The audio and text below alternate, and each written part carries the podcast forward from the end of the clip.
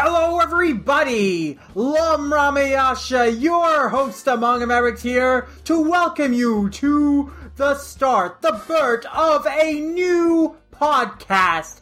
The internet's first dedicated, devoted Urusei Yatsura podcast, hashtag Lum Squad, of which I am a member. And joining me is AC, who you might know as at Prodtelly on Twitter, who is the runner of the Daily Lum and the hashtag Lum Squad that this podcast is named after. This podcast it's been a long time coming because, as you know, folks, I am a huge fan of Yatsura. It is my favorite anime and manga of all time. So naturally, when Viz Media announced that they'd be bringing the manga back to the States in their brand new omnibus releases that are just so beautiful and wonderful, I knew that I had to celebrate the occasion by talking about Urusei Yatsura, spreading the word, promoting it, and making sure that Everyone in the community is connected together, and we bring more people in to support this release and just talk about this classic series that we all love. Our love of Lum spans the world, and we're gonna bring all you fans together. All of you are gonna join the hashtag Lum Squad. So what we've got here is the first episode of our podcast where AC and I discuss our history with the series, the history of the series. We discuss the first volume of Viz's new omnibus release, what we like about it, what differences there are between this version and their original version from the 90s, and we answer up with some Q&As on Twitter. Of which, that brings us to another point about why this is dropping in the Manga Mavericks feed. As you may remember, we set out a call for questions for a Urusei podcast we were going to do on Manga Mavericks, and we answered those questions on this podcast, the first episode of Hashtag Lum Squad. Now, that doesn't mean we aren't going to also do a Manga Mavericks podcast on Urusei Yatsura itself. There will be a dedicated Manga Mavericks episode on Urusei Yatsura, because we couldn't get Colton on for this recording, which is why this is the pilot for Lum Squad, but we will discuss the series on Manga Mavericks. Colton and I had another special guest that whiz in the works that will be happening sometime in early summer. But for now, you're gonna get some Lum goodness, some Urusei Yatsura goodness in the first episode of Hashtag Lum Squad, our new monthly podcast that AC and I are doing. And I hope you'll join the ride, join the squad, and listen on. So, my darlings, let's get right on to it and enjoy the show!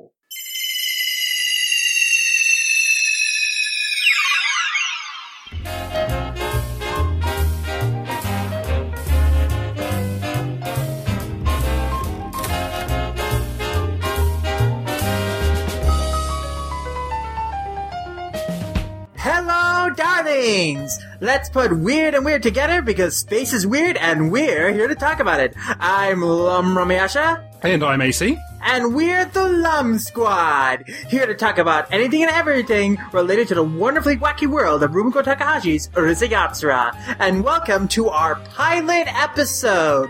Where we're we're gonna give you the lowdown on what this podcast is all about, what Urusei Yatsura is, our histories with the series, and what we plan to do here going forward. How's that sound, AC? That sounds perfect. And I think uh, I think we should probably start with how what our relationship with the series is and how we got into it. That's right. And so I'll start off first as someone who I think is more relatively recent to Urusei Yatsura, at least in comparison to I think your story with it, Andrew, because I'm uh, in my early twenties. I was not really around for Urusei heyday when it was brought over in the early 90s. I discovered the series during my high school years, which were in the early 2010s. And the story of that, where that is, is that I got into Ranma Half after discovering it just online in a, the, my junior year of high school.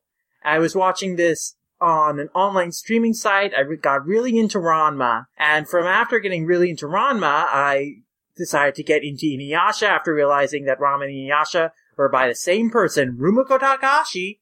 I read and watched all of Inuyasha, and I was like, man, I really love the works of Rumiko Takahashi. And then one day, randomly, I discovered an opening of an old anime on YouTube called Urusei Yatsura. I didn't know what it was. I didn't know what it was about.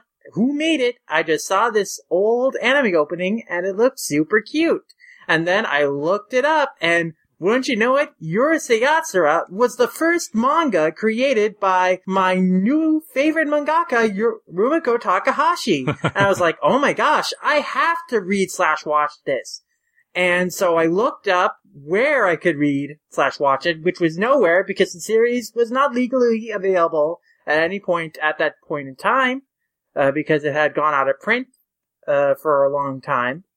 But I decided to jump in on the manga because during my high, senior year at high school, I was a little worried that I wouldn't have time to watch 195 episodes of the anime, but I thought I could squeeze in the manga when I had time because that sounded like less of a time commitment to me because I, I generally, I just feel like I read faster than the pace of anime allows me to watch. Yeah, that's very true. Mm-hmm. So I started Urusei Yatsura in the beginning of my last semester of my high school year, early 2013, and I have distinct memories of reading it during breaks in school. Like, I would during slow periods, during my biology class, I would just head on up and read Urusei Yatsura chapters. And after school, I would read a few Urusei Yatsura chapters while I was waiting to be picked up. And I would read it at home every now and again. And through the course of that semester, I read the entirety of Urusei Yatsura. And by the end of it, I fell in love. From there on, I watched the anime, which I completed in about two years. Wow. And I saw the movies as well. And throughout all that experience, after trying to learn as much as I can about it by uh, devouring all the interviews I could find with Takahashi about the series, any information at all, I became a huge fan of the series and it became my favorite anime and manga series of all time. In fact, my favorite series piece of fiction of all time, I would say. Oh wow, that's really that's pretty high up there. I've I've also heard a couple of people say that about Ranma is that they get into Ranma and it's kind of like the gateway drug to the rest of uh, Takahashi's work. So people will go and Ranma and go, oh, there's this other one that looks kind of similar, similar art style and storytelling, and that's uh, Inuyasha or or Lum or Rinne or something like that. So it's it's kind of interesting to see so many people have gotten into it that way as well. And I'm I'm very happy to hear that you've watched all 195 episodes of the anime And the 13 OVAs. and the 13 12 OVAs. Yeah.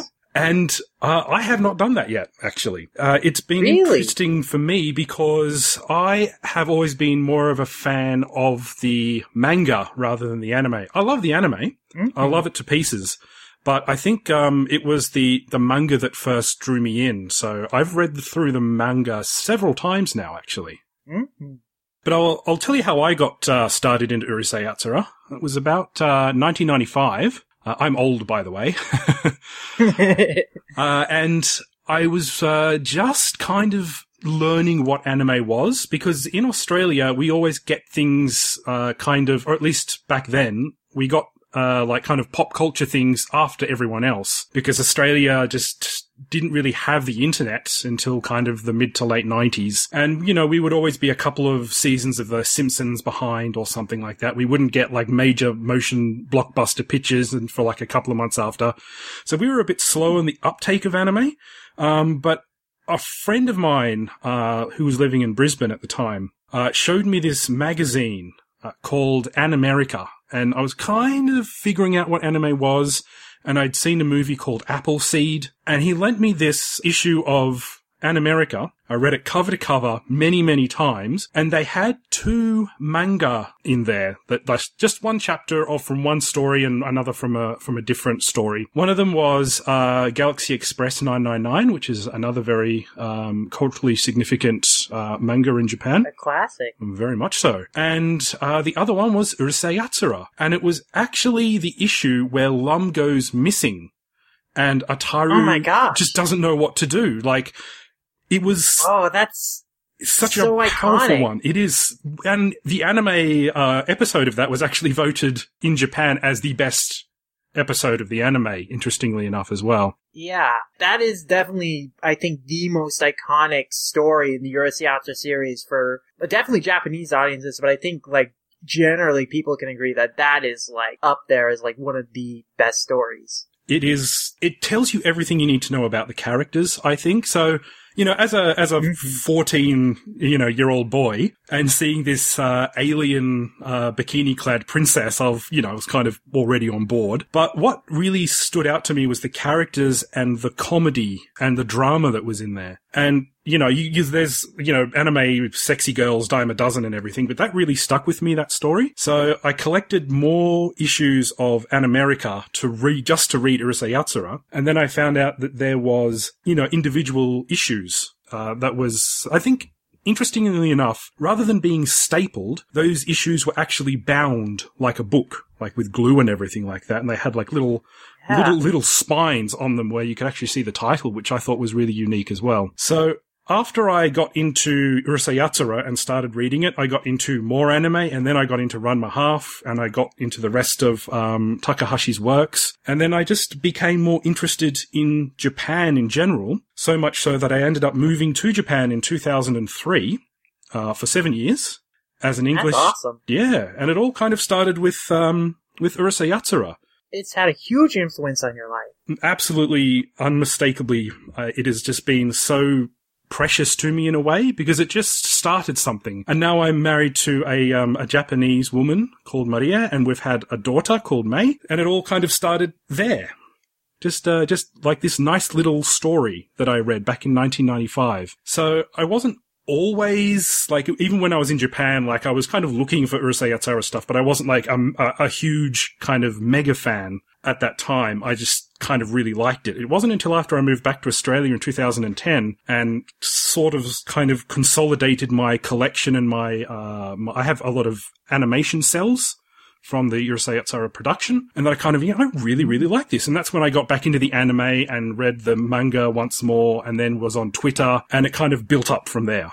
Yeah, and you started the Lum Squad hashtag and the Daily Lum. Now, that's an interesting story because I, as much as I would love to take credit, I didn't start the Daily Lum. I, Really? yeah, I was uh, just friends with a um a girl called Erica. Uh, and she used to do it. She created it. And then I started posting things and saying, Oh, look at this. This is my collection. And she said, you know what? You know so much more and you have so much more to say about this than me. So she actually passed the Daily Lum to me. And she since has left Twitter for a better life. I think she was spending too much time on social media. Um, so I'm very grateful to her as well. Um, but the whole Lum Squad thing, that was definitely, that was definitely started by me. That's awesome. And you've formed such an awesome community of fellow Urusei fans through the Lum Squad hashtag. Yeah. And it's been interesting because we're all over the world. We're all of different, different, uh, races, different ages, different genders. And it's just fantastic to see all of these people come together with a common interest. And, you know, we do, um, occasionally I'll put on a, um, an episode viewing party where like on a, late on a Saturday night, which I think is early Friday morning. Or no, I've got that backwards. early Saturday morning. Time zones really confuse me. Uh, and I'll, I'll go to a. I think you're about 14 hours ahead of me. I think so, yeah. And I'll just put on episodes of Urusei Yatsura and there's a chat room there. It's on uh, rabb.it and then we just all chat and watch the episodes and comment and it's just, it's got a real community feel, which I love.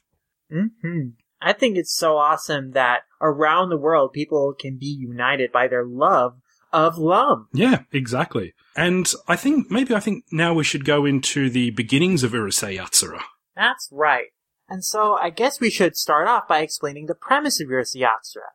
Urusei Yatsura is the story of Ataru Moroboshi, the most lecherous and unlucky boy on earth, who is roped by random chance into playing a game of tag with an electric flyingly attractive alien Oni gal named Lum to save the earth from being invaded by her father. Through a series of mishaps and misunderstandings, Ataru manages to win the game, only to have accidentally proposed to Lum, who moves to Earth to live with him. The series follows this odd couple through 366 chapters and 34 volumes worth of supernatural and sci-fi slapstick shenanigans as Lum brings out the weirdest in the town of Tomobikacho and brings a bevy of aliens, yokai, and other strange folk into Ataru's life. And the series asks this question, will this star-crossed duo find love, or will Ataru's silly perversity keep them apart? And that's such an accurate uh, description of basically what happens during the entire series. And there's there's no doubt that Ataru does love Lum. He just loves all the mm-hmm. other girls as well. he doesn't want to yes. be he just doesn't want to be tied down. And he just he has bad luck and that's part of the joke as well. Yes, his name means born under an unlucky star. Yeah, the literal, I suppose, translation of his name, Moroboshi, and Ataru, Ataru kind of means hit. So mm. kind of, uh, and Moroboshi kind of means falling star. So hit by a falling star. Right, right. So it's a, and it, it is a real name. Like, uh, Moroboshi is an actual surname that is used in Japan, interestingly enough. So it's not completely mm. made up. And Lum's name isn't made up either. No, it's, it's not. It's derived from the famous Hawaiian model, uh, Agnes Lum. Yeah. And she has actually cosplayed as Lum before. She, she really took that as a bit of an honor, uh, that the alien was named after her, I think. And she wasn't unaware of it for quite a while. Like she just didn't know that this was going on until people started questioning her about it. And mm-hmm. I, I think she, she really kind of owned that. And I think that's really nice. I'm glad she wasn't like annoyed or angry about it it's really cool that she embraced it. That uh, such a popular character was inspired by her. Yeah, and uh, it's it's interesting because Ataru is the main protagonist of the series, although everyone calls it Lum. Yes, the original Viz release is named after Lum. It's called Lum Urusei-Yatsura. They yeah. emphasize the Lum in the title. And she is definitely on most of the covers of the floppies. She's front and center of generally most media featuring Urusei-Yatsura. Because she's the breakout character, yeah. she really is, which is really surprising because she was only supposed to be a one-off character for that first chapter of Urusei-Yatsura. Exactly. Was only intended to be a five-chapter miniseries at the start and it was basically gonna be Ataru encountering different crazy creatures in every chapter through this miniseries. But Lum proved so popular with readers that Takahashi brought her back in the third chapter, and that central relationship between her and Ataru became the focal point of the series throughout the entire run of it. And it's interesting because his original girlfriend is Shinobu. And yes. it's the original premise behind it was uh, Ataru and Shinobu are trying to get together. And Lum is actually yes. kind of the bad guy and is a lot more evil in the first few chapters. Yes, she literally does try to kill Shinobu at several points. At several, several points. she is the antagonist for sure. And it's really interesting that now with so many years of hindsight, we see Ataru and Lum as the central couple. But it really was Ataru and Shinobu at the start of the series. And there's such a pivotal chapter in that early run where they go into the future and we see that Ataru has a child in the future and he married Shinobu. Yeah. And to me, that was such a, at the, when I first read it, I didn't pay much thought, but in retrospect, that's actually pretty crazy that at the time, it was the accepted default that the central couple was Ataru and Shinobu, and it was like their story of having these trials and tribulations, dealing with this Lum, interfering with their romance. And she was the obstacle in the story that they had to overcome to be together. And that changes throughout the course of the series. That changes pretty quickly early on in the series, I think, with the introduction of Mendou. And the key turning point is the chapter that we mentioned early on, the first chapter you read, Andrew, the story where Lum goes away when Ataru realizes he does have feelings for and cares about Lum. And that is the moment, I think, where the story shifts from being about Lum being the obstacle in Ataru's life to Lum and Ataru being that central relationship of the series. Exactly. There is a, um, I do really appreciate the early uh, interactions between Ataru and Shinobu because by about the fifth or sixth chapter, you kind of see them kind of starting to drift apart a bit, and some of it's Lum's fault, mm-hmm. but some of it's also just Ataru being, you know, being Ataru, just being lecherous, and you know, he's got a wandering eye. I think, to put it nicely. And that's really interesting to me too, because Ataru's initial characterization is mostly just that he is unlucky. Otherwise, he is presented in those early chapters as a generally well-meaning dude. He does have, you know, some little bit of perviness in him, but not to the full-on extent that we'll see later on. In those early chapters, what's most emphasized is his unluckiness and the misfortune that the series is trying to present as unjust, that he does not deserve this misfortune. He's really getting a bad end of the deal in life because people are mistreating him. He's being put into situations he has no control over and he just wants to have like a normal relationship with Shinobu. And I think that f- original five chapter story, I think you can definitely see how that fifth chapter was supposed to be the end of like what that miniseries would be because that fifth chapter is all about like Ataru and Shinobu making like this big final like stand to repair their relationship in spite of Lum's interference, like with their phone call and then like one on the street to embrace each other, you know, and, and like in spite of Lum's threats and stuff. And it's, it's all supposed to be this big climactic finale that ultimately results in like the biggest misfortune yet, where like everyone has truly turned on Ataru at this point. Even his parents have pretty much given up on him, which is a whole arc in the beginning of the first chapter to the to the end of the fifth chapter is to how Ataru's parents like start treating him colder and colder as those chapters progress. So you can definitely tell that like this was the originally the, the, the direction of the story is like you know, it was supposed to have this climax where, you know, Ataru and Shinobu make one last ditch effort, Lum interferes, and Ataru's life is just made worse just in perpetuity. But then as the series goes on, you know, there's just more layers added, and Ataru's perversity really starts getting expanded on a little bit more and more throughout those early chapters. And I think it really reaches like a critical point in the Oyuki chapter where he really goes over the line and sexually assaults Oyuki, which I think is more over the line than the Ataru, than what Ataru's baseline is in the rest of the series. But to me, that's the tipping point where Ataru, where the idea of Ataru's character goes from he's um, well-meaning but misfortunate to he is a lecherous idiot who deserves what's coming to him. And what we should talk about as well is that it is also a product of its time. So Urusei Yatsura was released in 1978. So this is older than me. And it's interesting because technically Ataru would be a baby boomer. he would actually have been born in that time because he's 17 years old in yeah. 1978. So look, things back then would not work now, uh, especially uh, Ataru's attitude, uh, especially his physical attitude towards women. But once again, it's a product of its time, and you can't erase that and you can't change that. It should be noted, though, that when he does sort of force himself on um, Oyuki, uh, she's kind of into it. she's yes. There's, there's a line when oh we only just got started, like when she's inter- when they're interrupted and a monster chases after him. So it's it's treated a- fairly light-heartedly, but it is it is kind of it's a bit cringeworthy these days to say the least.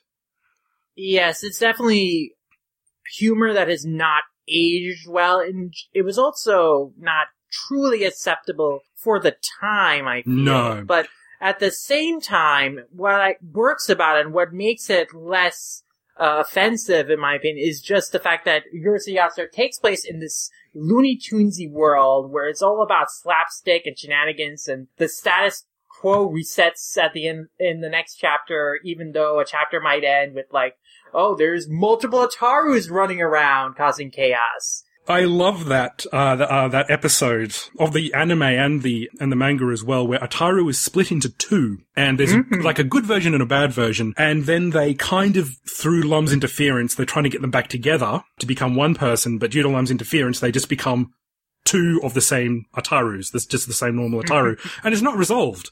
Like at the end, like they're just fighting each other in the street, and the next episode is like they're back to normal. It's like, did did one kill the other one and just bury him in the backyard? What what happened there?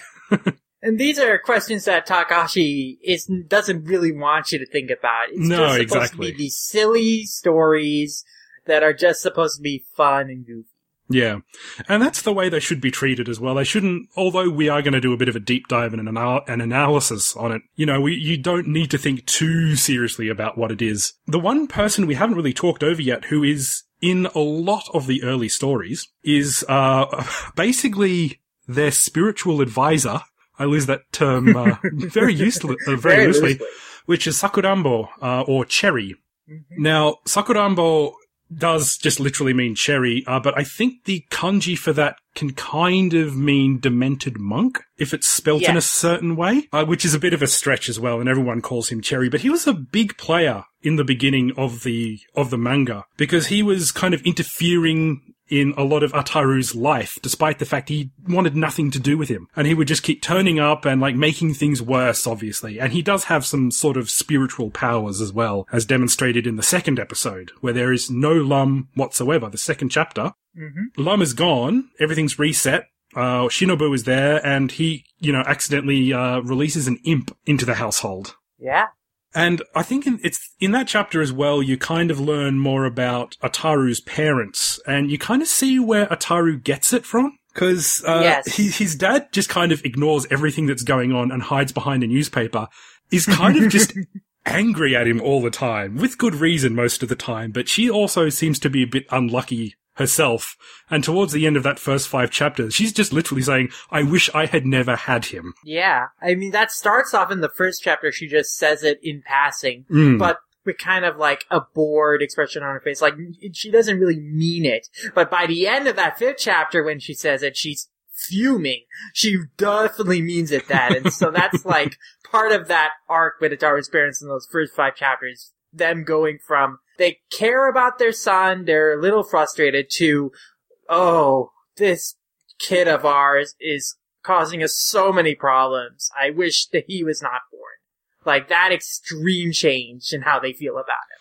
But you're definitely right in that Ataru really gets so much of his personality from his mother, and Ataru's mother is one of my favorite, really underrated characters in the series, because she is definitely like an adult Ataru in the sense that she ha- she ha- has this irritable, like sneaky streak, but she also is kind of she definitely likes to hit on other people even though she's in a committed in a committed relationship. And that seemed pretty early on when uh, Lum's fiance Ray, who is a very handsome Oni from the same planet as Lum, comes to Earth and just kind of proposes to everyone because he can't speak Japanese. So he'll just say one syllable words or, you know, will you cook for me for the rest of my life? And everyone takes that as a proposal. Uh, Ray's another interesting character as well, I think, because you can see why Lum left him because he's very Yeah. boring. And that is the one thing that Ataru is not. Ataru is a lot of things, but he's not boring. He's he has such an interesting no. life. And I think that's one of the reasons that Lum stays with him because she just has so much fun hanging around Ataru and just watching his life unfold into these wacky events. Most definitely, Ataru creates his own problems and situations of crazy shenanigans. And whereas Ray is pretty one note in the kind of chaos he can make, Ataru is chaotic. Yeah. Like, he is unpredictable. And it's it's great to see that Ray still kind of appears now and again, and Ray turns into a big dumb tiger cow sort of thing when he eats too much or he gets angry. Mhm. And he plays a bit of a, a, a larger part in the early stories because he is Lum's ex-fiance and like Ataru is like just trying to get Lum to leave and, you know, everything to go back to normal. And of course that doesn't happen. I think it's definitely purposeful that Ray was introduced in the sixth chapter, the first chapter after that original five-part mini-series that the series is intended to be, because he's a new character that provides a source of conflict for the Ataru Lum Shinobu love triangle, and I can definitely see that Takahashi wanted to have a character like that in order to, you know, create new scenarios for conflicts involving these characters. Do you have a, a favorite chapter from the, uh, from the first run? Say the first 10 or so chapters? the first 10 chapters from the first volume, I think, again, I really love chapter 5, as we mentioned before, just the escalating chaos between, you know, Ataru is just trying to call Shinobu on the phone, Lum keeps interfering, there's so many great gags, like when Shinobu is trying to hang up the phone, like the word balloon that uh, that's uh, representing Ataru's speech is like pushing the phone up, like, and you have like these little hands out of the word balloon. That's so great. Like, I love Takahashi's like fourth wall breaking eggs and gags that play with the form of comics. I do love when the hand comes out of the phone and scratches up his face. That's so good too. I still laugh at that chapter. I think that is just, it's magnificently played because Ataru is kind of willing to risk it all in this one. He's like, he's really Mhm. trying, he's really putting everything on the line. And his dad actually kind of plays a bit of an important part in this chapter as well. It's a very small role, but just before he decides to go, you know, basically run out to Shinobu in the middle of a lightning storm that Lum's creating, uh, he gives him his old rubber raincoat to insulate him. And they kind of share a bit of a moment. And that's never repeated Yeah. again for the rest of the series. Yeah, Taru's dad is usually such a passive character, but you can tell that, again, this story was meant to be kind of a climax for this early arc because it's like bringing in all these previous characters, it's having Ataru's parents play a major role in the story. And yeah, this is the biggest role Ataru's dad has and will ever have. I think so. I do really like the, um, I think it's uh, called, in chapter 8, Good Day for a Departure, where Ataru actually goes off world. Probably the first man to ever leave the solar system. He's basically kidnapped by Lum Yeah. to take part in a, like a, a Setsubun ritual with the, uh, with the seven lucky gods, one of which is the, uh, with the very attractive Benten. Uh, she's introduced in that chapter as well. And of course, Ataru hits on her. Uh, and I just, I love the, the, the Oni and my, one of my favorite characters who isn't one of the main cast is probably Lum's dad. Mhm. He's big and strong, obviously very powerful. He's an Oni. He's basically the, you know, the, the ruler of his planet. He invades worlds.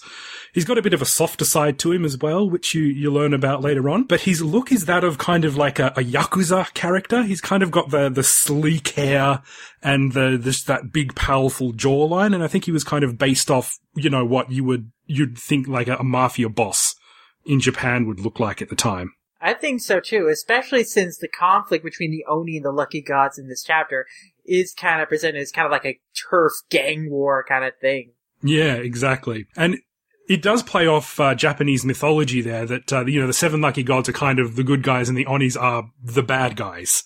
quote unquote.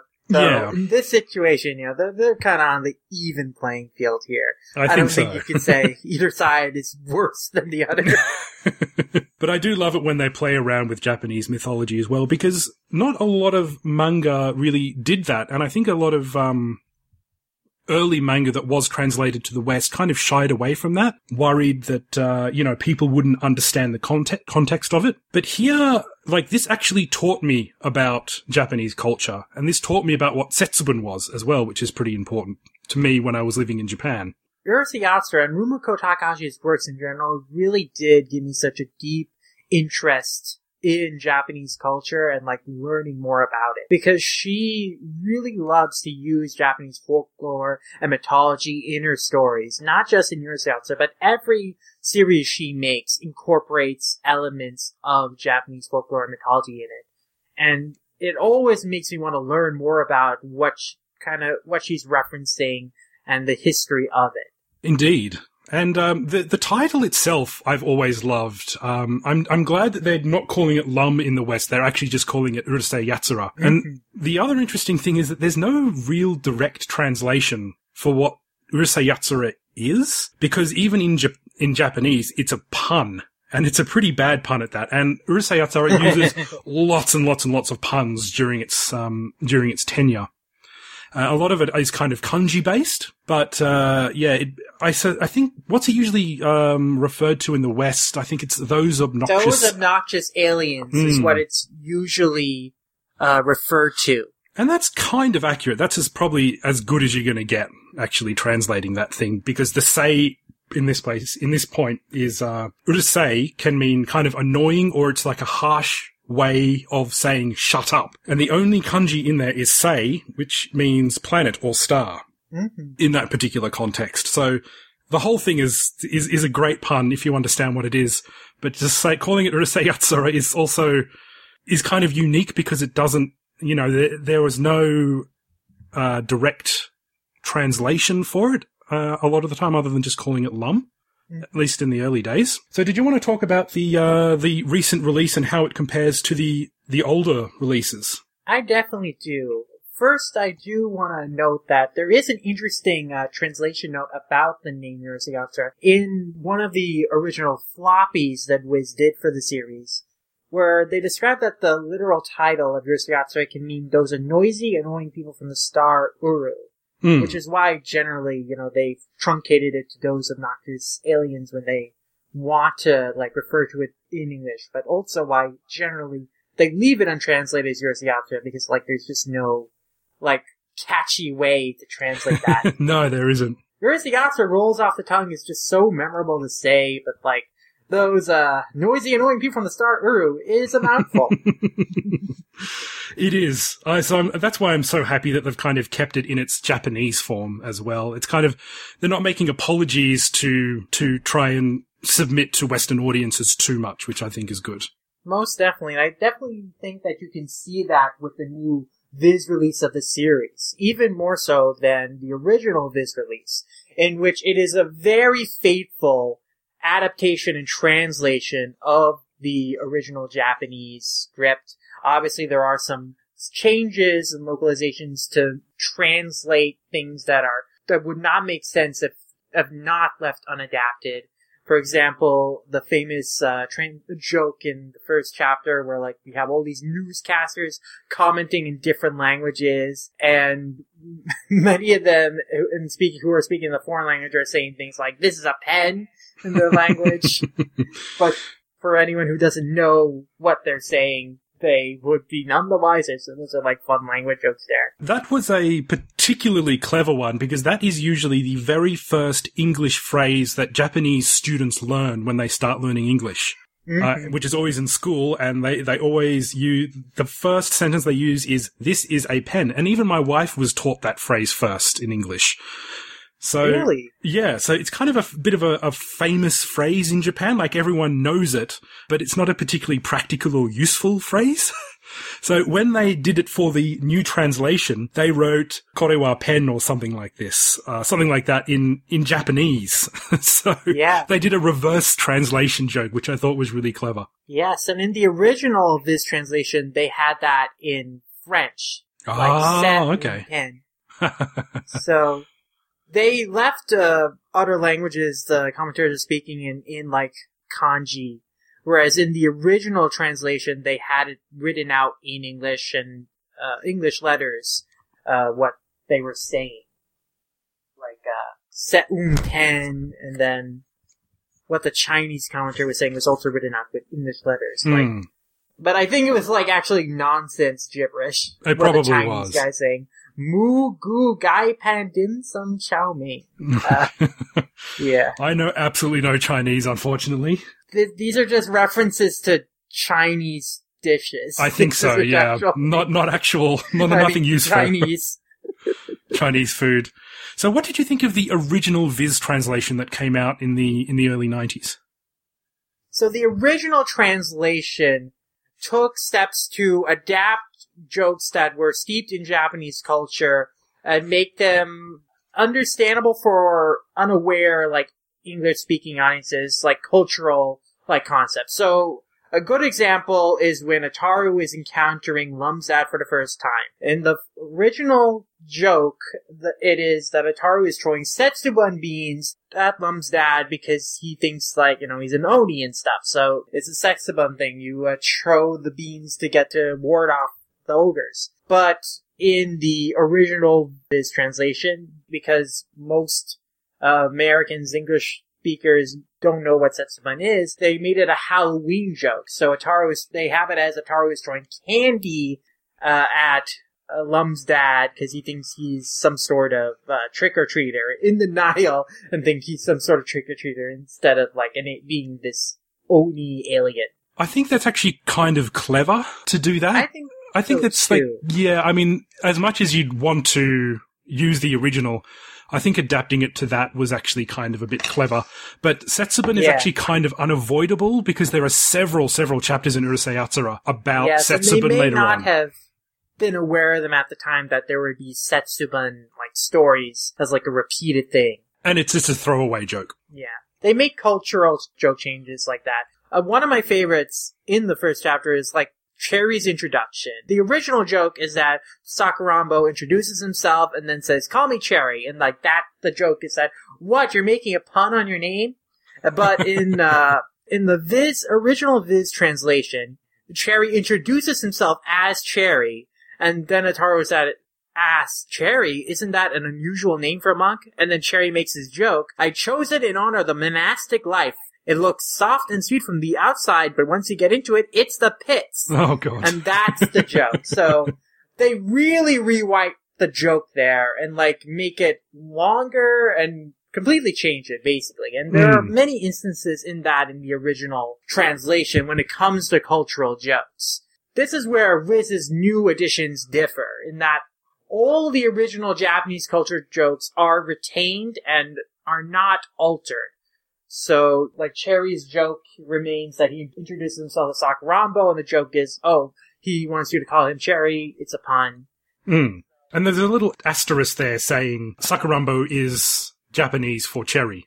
Yeah, so they have cultural notes Hmm. in the first one. Like, they, they have cultural notes at the end of every volume that they put in this omnibus, like to explain some cultural terms and context. You have, like, notes where, like, they explain what Setsubun is, they explain what the title of the series is, the significance of getting the tag, so they have all these explanations. So instead of rewriting the jokes, they leave the jokes as is, but then they add these notes that allow you to understand, oh, okay, here's the cultural context.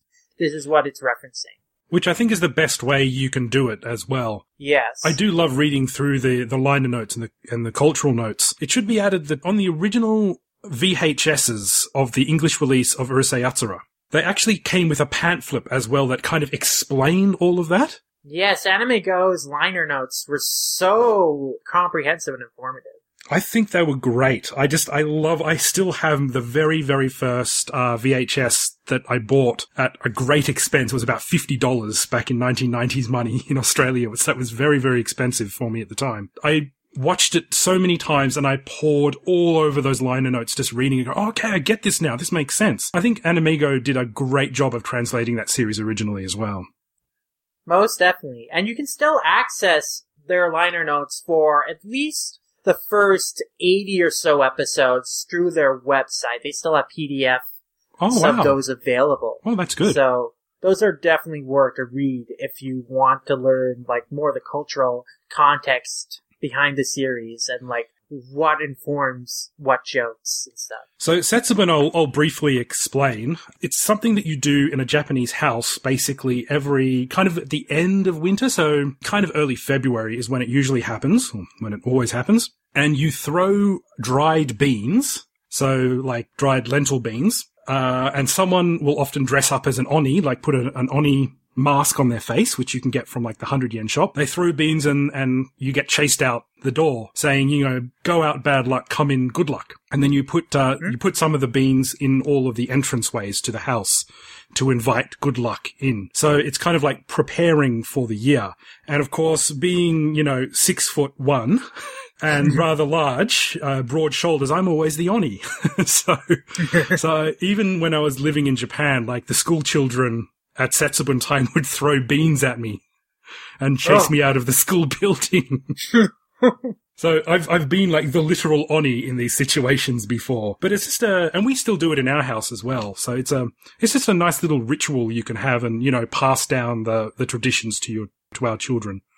Or child in That this sounds case. adorable and kind of painful. I hope they didn't throw those beans too hard. Well, my daughter didn't. My wife, on the other hand. so, what? How do you think the um, the manga of the original Viz translation to the new translation compares now? Are you um? Do you miss the old translation at all, or do you think that they just they did all the steps right with the new one this time? the new translation is undeniably more faithful and accurate to Rumiko Takahashi's original vision, and that is what I want. I really appreciate the original translation, of course, because I think that they did a really good job adapting the series for English speaking audiences who would have no awareness of many of the cultural references made in Urusei Yatsura. But I think that we're in a place nowadays where people getting into anime and manga are more willing and ready and eager to learn about Japanese culture and they don't mind having these liner notes at the back of the volumes, like explaining what the cultural context of the jokes and what is informing the story. So this is sticking true to the vision of Takahashi, and I think that is the most important. I think so too. Do you have any? Do you have any kind of not complaints per se, but do you have anything that kind of sticks out at you, and you kind of think, oh, maybe they should have done that a bit differently this time round? Well, my only complaint with this, what I think is just a beautiful uh, release of the series, like they have released Urusei Yatsura under their Viz signature line, so it's this big, thick omnibus with great paper stock. It's got a really nice, striking cover, and I think it's a great looking book, and I I think it's a great read. My only complaint with this release is that this is based on the Shinsoban volumes in Japan. This release uh, included the special like My Lum sections at the end of every volume, where art mangaka who were inspired by Urusei Yatsura drew Lum and explained a little bit of their connection to the series. And Viz retained Rumiko Takahashi's My Lum section at the back of the first volume, but they did not contain Mitsuru Adachi's, which is included in the second volume. And that makes me concerned that they will not keep these going forward, which is a real shame because I have always wanted to read these My Lum sections and read about how so many famous mangaka like Hiromu Arakawa, Gosho Aoyama, Junji Ito were inspired by and love Urusei Yatsura. And I would love to read those comments, and I hope they retain those in future volumes. But alas, Adachi's, which should be at the end of volume two, was not kept in this edition. I do really like the data files though, and I'm glad that they've kept those in, because those are a lot of fun. Those are very interesting to read. It is a shame that they don't have those, but that could also be a rights issue because it's someone else's art, not Takahashi's. So it could be that, that tricky situation of they might actually get, have to get permission from Adachi to actually print that. Perhaps, though. I feel it was a part of the original release of these books in Japan. I, Hmm. I feel like they should be retained. At the very least, I hope they keep them for artists that Viz works with in terms of what series they're releasing, like Gosho Aoyama of Detective Conan fame, and Yu Watase of Ceres and Fushigi Yugi fame.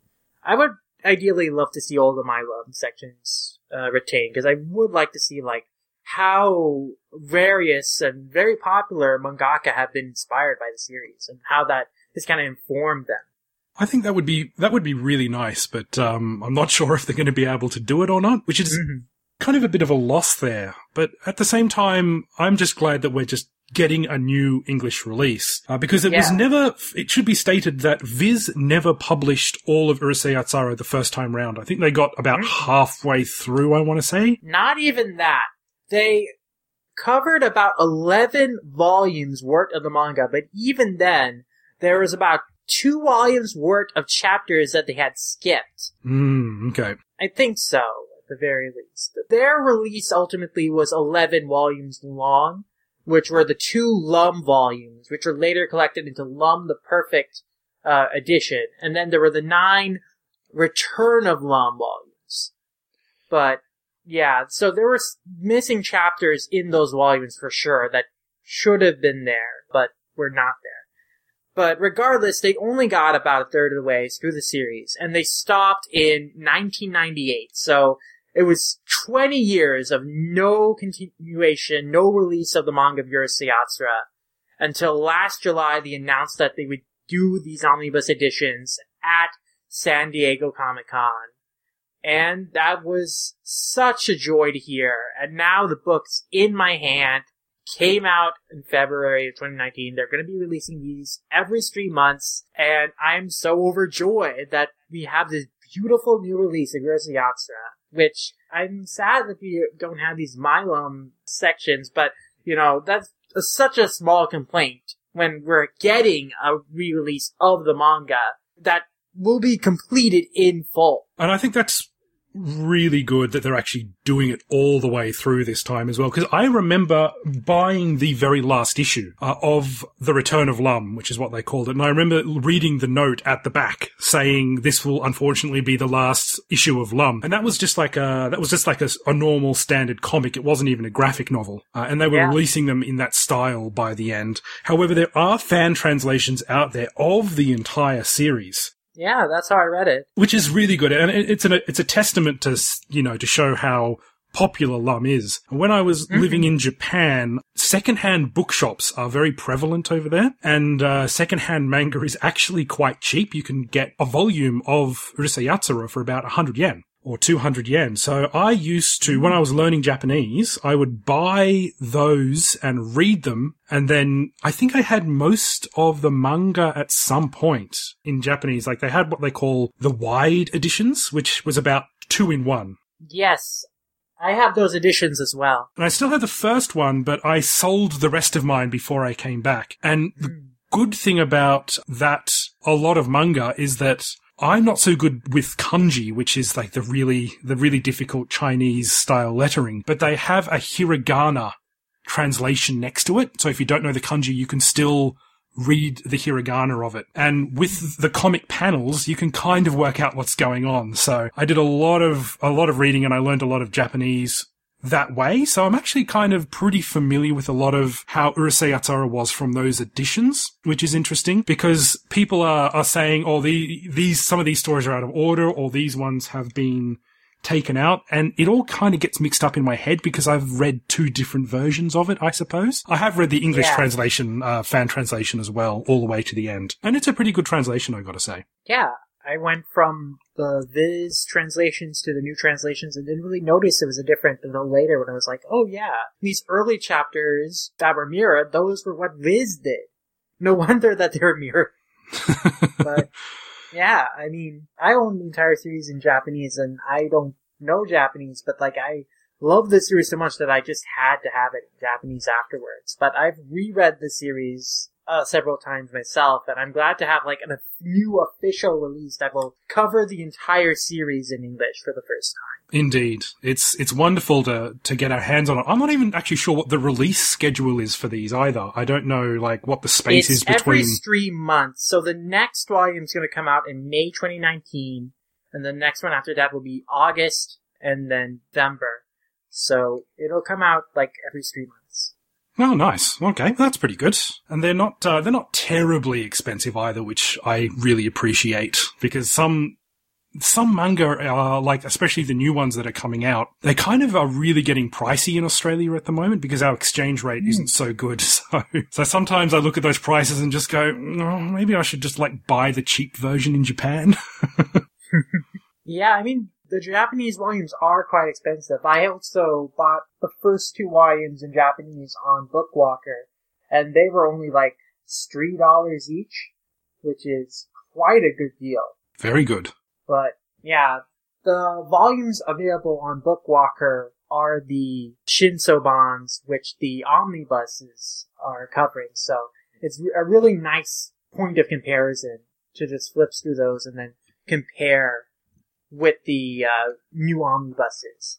And you like mentioned something that they were mirrored, and that's that's actually a pretty important point because what they used to do with manga when it was being released in the uh, late eighties and early nineties, when it started to become more of a thing in the West, is that they would basically turn everything back to front. They would create a mirror image so the books can be read from the normal Western perspective of left to left right. To right. And at some point in the early or mid 2000s, they went, "Oh bugger this! This is too hard." And they just they just had a note at the end of the book or the beginning of the book, if you're reading it Western style, to say, "Uh, uh-uh, uh, do not read it this way. Go back to the other side of the book. This is how Japanese people read." Yeah, it was definitely confusing to me as a kid when you had multiple series that they had some books that were flipped and then there was some books that were unflipped So I think Ranma was all flipped. I think they released the entirety of Ranma. yeah, first time through, Ranma was all flipped. Hmm. But Inuyasha, that was flipped for like the first 30 or something volumes, and then they unflipped it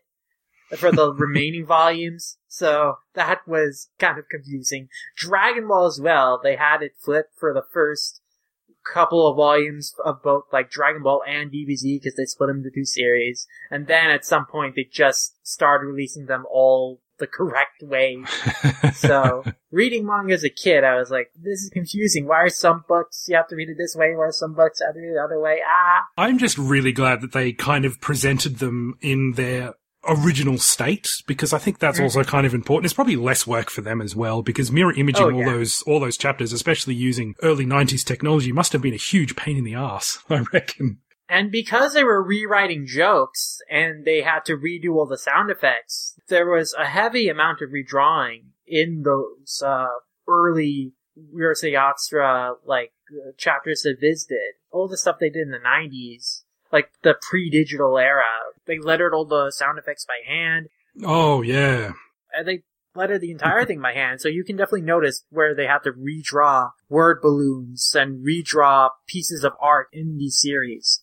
Which is another reason why I really like this new re-release, because with that early release, because they had to enlarge word balloons and stuff, or change sound effects and stuff, there's a lot of the original art that is obscured or lost, but with this new re-release, like everything is retained as it should be. Uh, sound effects are still redrawn, but like they're still done in a way that it's not obscuring art that you could see in the original Japanese.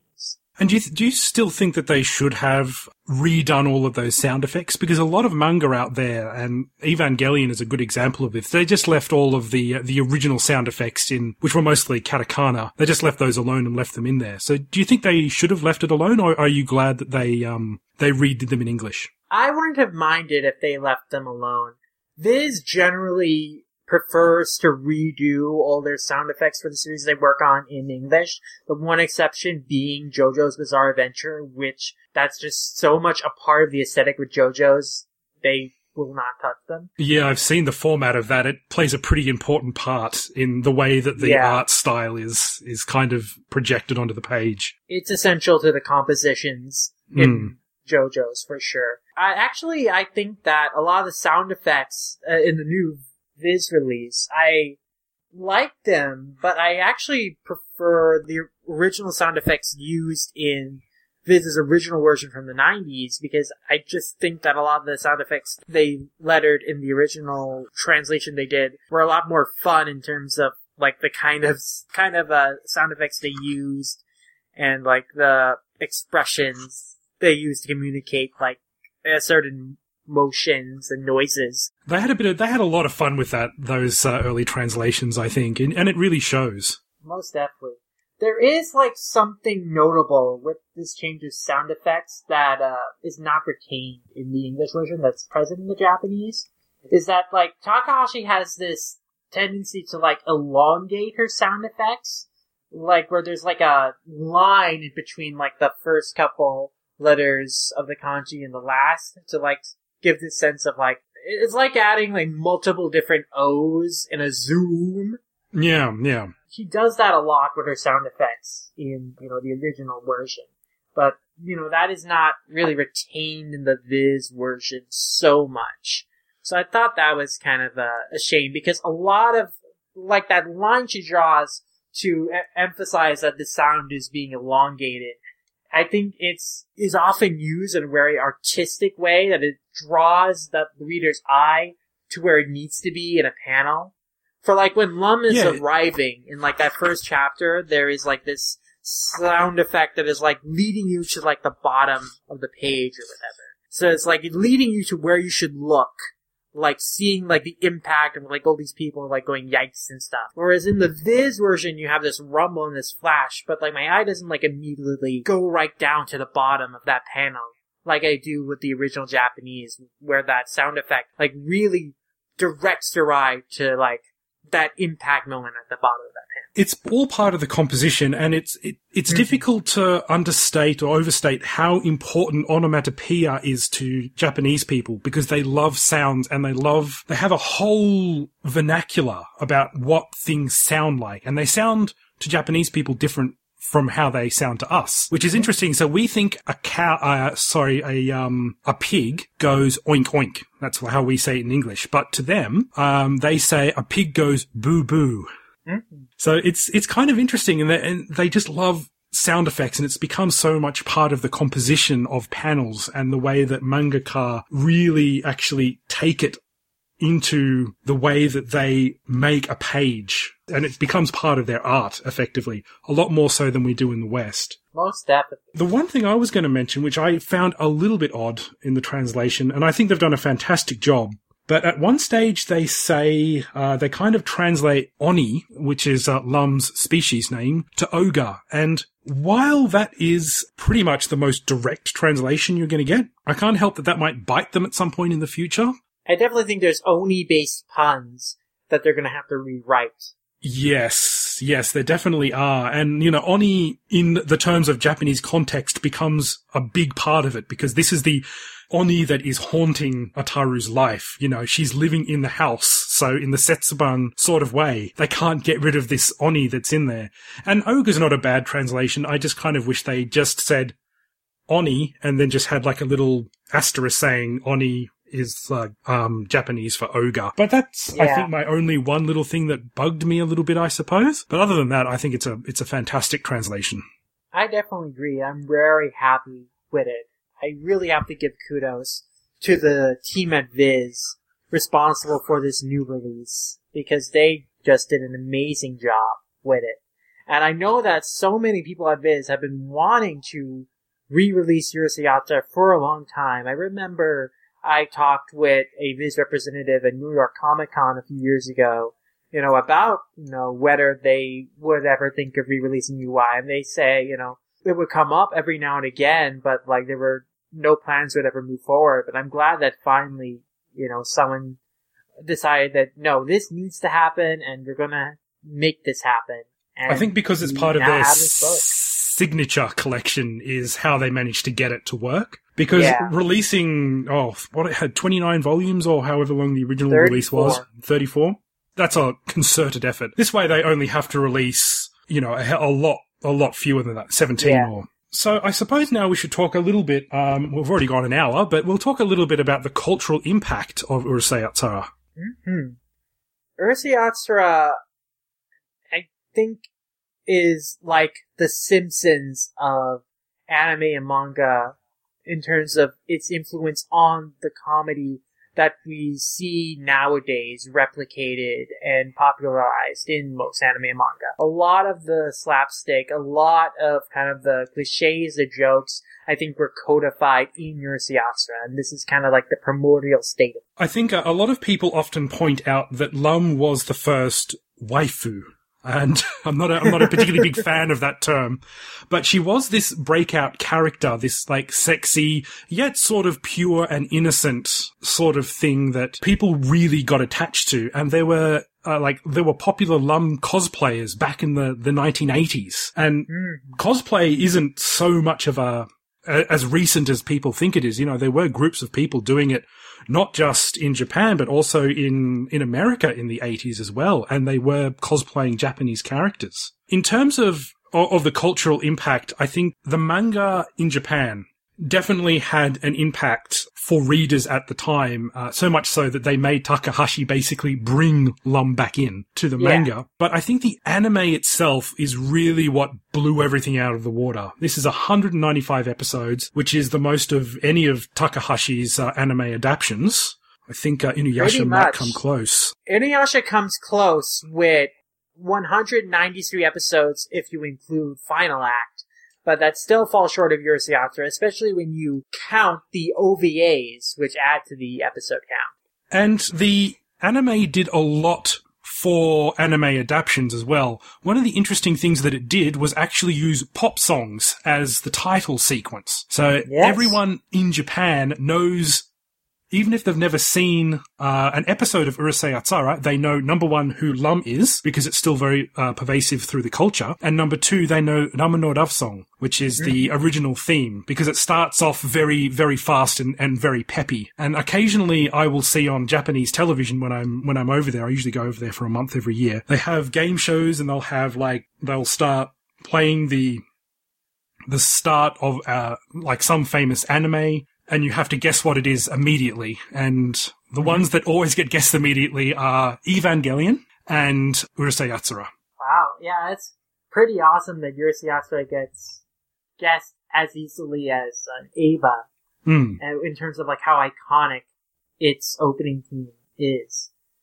But yeah, on to that point, like Urusei Yatsura definitely introduced this idea of having this synergistic effect of using an anime opening theme to kind of promote a pop singer or pop group. So we would have like songs like Rock the Planet or Take the Chance on Love, like songs that are not necessarily like theme songs that describe the series, but they are done by popular singers and artists. And so this is like a way to kind of promote those artists through the anime.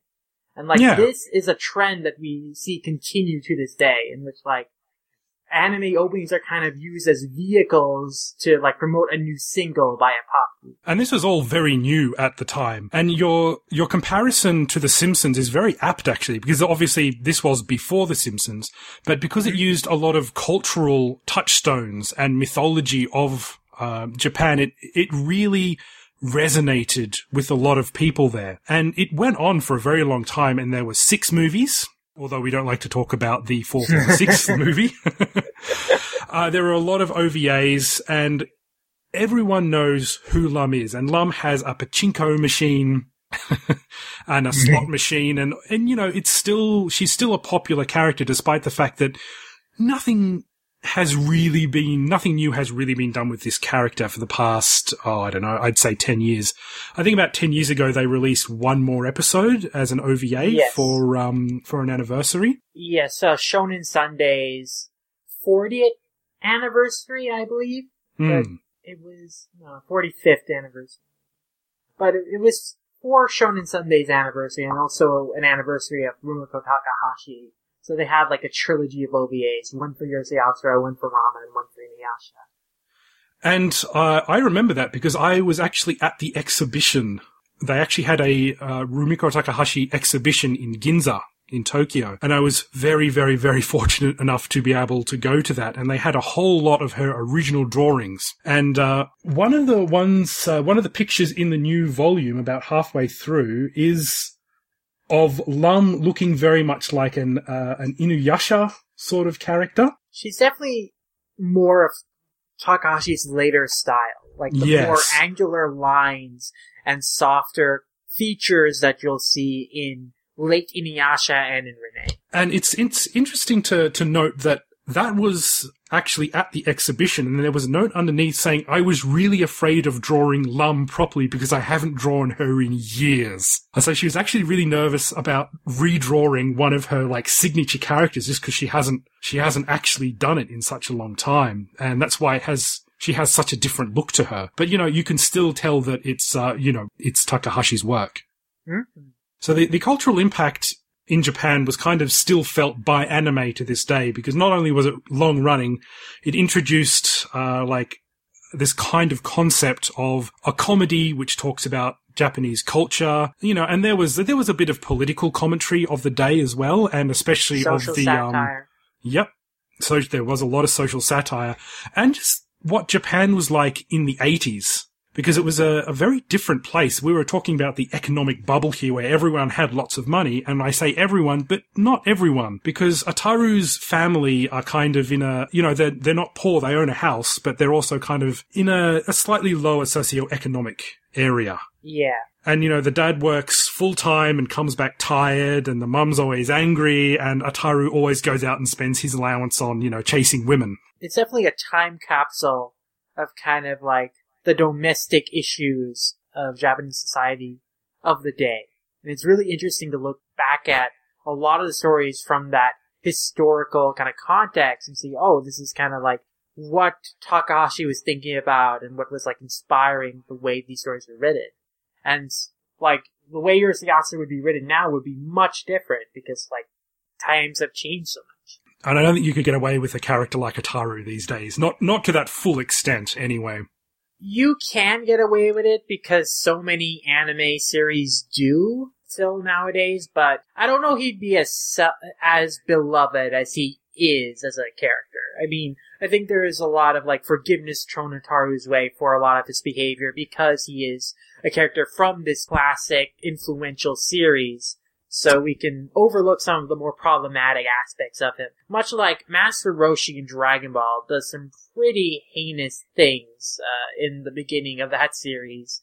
But we still look back at Master Roshi and say, oh, Master Roshi, he was such a great character. And heck, even I do. I love uh, Master Roshi at his best. But, you know, there are, there are things that uh, the ca- character did that were that Toriyama had him do because that was not no one really was putting a critical eye and saying, "Hey, characters sh- should not do these things. These are setting a bad example for uh, Japanese children, normalizing bad behaviors." And Ataru is very much the same way. Like a lot of the perverse things he does, and the way that he will uh, treat women, uh, like uh, when he goes to the extent of a sexual assault, is very terrible uh, behaviors that should not be just so easily dismissed. But you know, at because at the time no one was examining these like these concepts critically, they were just able to like be passed off as silly comedy.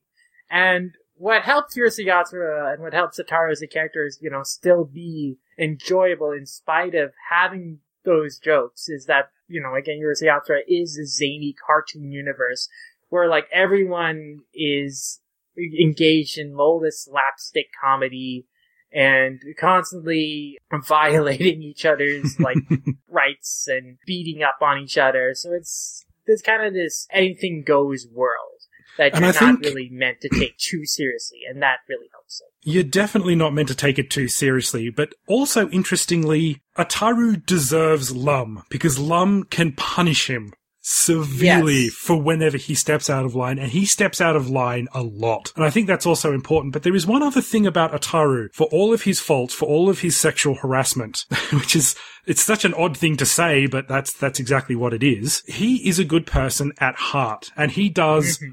the right thing in many situations even if it takes him a while.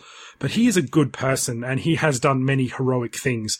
And I think that's the difference between him and uh, when you meet Mendou a bit later on. Because Mendou is just like a, basically a rich version of him. Like he's just more suave and he's handsome and he can get away with it. But in the end, like Ataru really pulls through in a lot of ways that just Mendou never does. Yeah, there are layers to Ataru's character. He is more complex beneath his surface, and when you start to peel back those layers, you can see and understand why he might be doing the things he does, and see that a lot of the things he does, a lot of his moments of stupidity, his moments of extreme perversion are kind of acting out in a way uh, that's kind of interesting to like think about. But with Mendou, he is a much simpler character. What you see is what you get, and they're not there is not much more to him than that. No, that's very true. An incredibly enjoyable character, but whereas Ataru is a good person beneath the facade of bad behavior he puts up a front of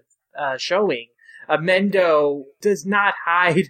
I mean, Mendou makes a pretense of being like a better person than who he is, hmm. but there really is not much more than what you you see him do. There is no like moments of surprise with Mendou and how he treats people. Maybe a little more so in the anime where he has some more moments of intelligence and emotional depth, but definitely in the manga, no, he's such a he's a much simpler character. He is, and he is he is meant to be just the antithesis and also like the two sides of the same coin to Ataru. And he they, he needed a human antagonist towards him, mm. and those two do work together usually to perv on women, but they do work together occasionally. And I do like those episodes when they work together because it kind of shows you how similar they are. But there yeah. one point in the manga, and I, I remember this very clearly because like Mendou is kind of a pest and, you know, he's a fun character and everything. But at one stage late, kind of, I think it's one of the later me- chapters in the manga. Mendou, uh, Ataru is tied up and Mendou with his sword literally tries to kill Ataru. Like he, he kind of Yeah. Usually tries it and Ataru just does the cool, you know, like slapping of the sword. Uh, catching of the sword with the palms of his hands. But there's one point when he's tied up and Mendou is just going, this is it. This is the only chance I'm going to get to bloody well finish this right now. and that kind of shows you the kind of character that Mendou really is at heart. Because he could get away with it because he's rich. Yeah, I mean, a lot of these characters would not think twice of throwing the other under the bus or downright killing them, like as we mentioned before with Lum. And it's just not, it's just, this is just a silly Looney Tunes-esque universe where, you know, they they'll do horrible things to each other, but at the end of the day, it's like, oh, well, That's the way it goes at resets. yeah, we're on good terms in the next chapter.